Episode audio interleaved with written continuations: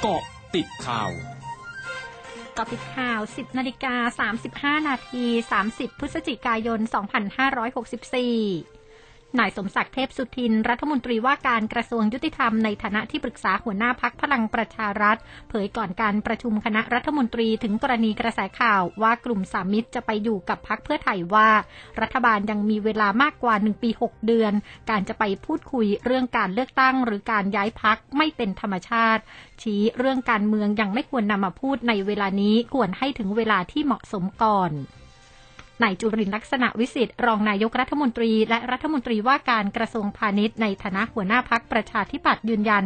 พักให้ที่ยืนกับนายนิพิษอินทรสมบัติอดีตสสพัทลุง และอดีตรองหัวหน้าพักประชาธิปัตย์หลังมีกระแสข่าวจะยื่นหนังสือลาออกจากพักและพักพร้อมให้โอกาสกับทุกคนตามความเหมาะสมและตามตำแหน่งที่มี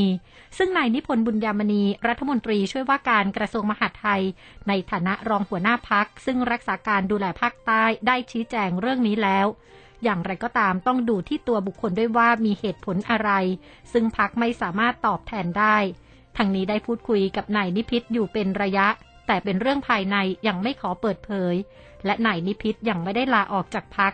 และไม่ขอแสดงความเห็นหากนายนิพิษจะไปร่วมพักการเมืองกับสี่กุมาร เพราะไม่ทราบและจะไม่ไปก้าวล่วงพักอื่น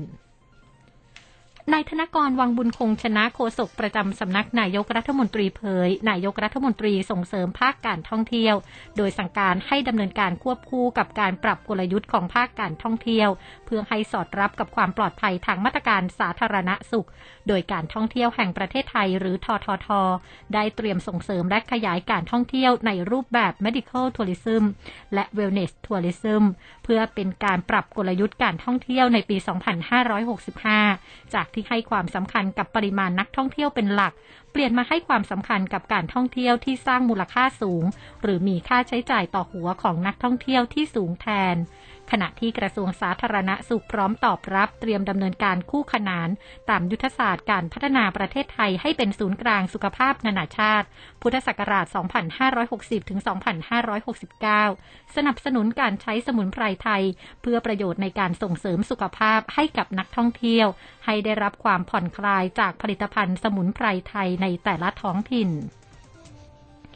สำนักบำรุงทางกรมทางหลวงชนบทรายงานมีน้ำท่วมถนนทางหลวงชนบท ในพื้นที่จังหวัดนครศรีธรรมราชจำนวนสองสายทาง สัญจรผ่านได้หนึ่งสายทางและผ่านไม่ได้หนึ่งสายทาง เนื่องจากมีระดับน้ำท่วมสูง 50 เซนติเมตร โดยเจ้าหน้าที่ได้ดำเนินการติดตั้งป้ายเตือน ป้ายแนะนำเส้นทางเลี่ยง บริเวณสายทางที่ได้รับผลกระทบจากน้ำท่วมแล้ว พร้อมจัดเจ้าหน้าที่ติดตามสถานการณ์น้ำท่วมอย่างใกล้ชิด สภาพอากาศในพื้นที่จังหวัดพะเยาเช้าวันนี้อากาศหนาวเย็น อุณหภูมิต่ำสุดวัดได้ที่ 10-16 องศาเซลเซียส ประชาชนในพื้นที่ต้องหาซื้อเสื้อกันหนาวมาสวมใส่ เพื่อทำให้ร่างกายอบอุ่น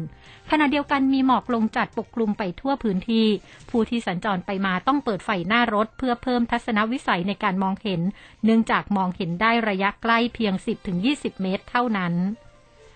รัฐบาลฮ่องกงเผยวานนี้ห้ามผู้ที่ไม่ใช่ผู้พำนักอาศัยเข้าฮ่องกง หากเดินทางมาจากแองโกลา เอธิโอเปีย ไนจีเรีย และแซมเบีย ตั้งแต่วันที่ 30 พฤศจิกายนนี้ ขณะที่ผู้พำนักอาศัยที่รับการฉีดวัคซีนโควิด -19 แล้วสามารถกลับเข้าฮ่องกงได้ แต่ต้องกักตัว 7 วันในสถานที่ที่รัฐบาลกำหนด และกักตัวอีก 2 สัปดาห์ในโรงแรมที่เสียค่าใช้จ่ายเอง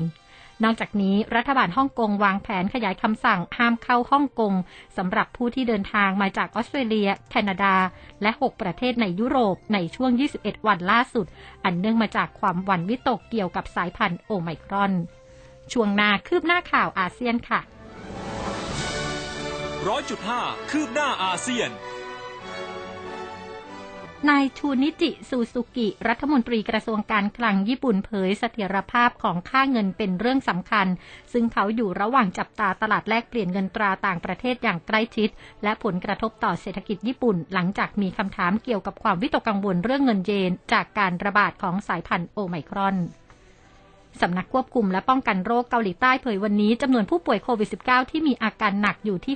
661 ราย ซึ่งเป็นจำนวนสูงสุดครั้งใหม่ และเป็น 7 วันต่อเนื่องกัน ที่จำนวนผู้ป่วยดังกล่าวอยู่ที่มากกว่า 600 ราย ขณะเดียวกันมีเด็กอายุต่ำกว่า 10 ปีเสียชีวิตจากการติดเชื้อไวรัสโควิด -19 เป็นครั้งแรก ทางการเวียดนามประกาศกฎระเบียบแรงงาน โดยกำหนดให้แรงงานในเวียดนามหยุดงานวันที่ 1-3 มกราคมปีหน้า เนื่องในโอกาสเฉลิมฉลองปีใหม่ ขณะที่กระทรวงแรงงาน ทหารผ่านศึกและสวัสดิการสังคม เสนอวันหยุดของแรงงาน 9 วัน หรือวันที่ 29 มกราคมถึง 6 กุมภาพันธ์ปีหน้า เนื่องในเทศกาลปีใหม่ตามปฏิทินจันทรคติ ทั้งหมดคือเกาะติดข่าวในช่วงนี้ภัยดัญญางานสถินรายงานค่ะ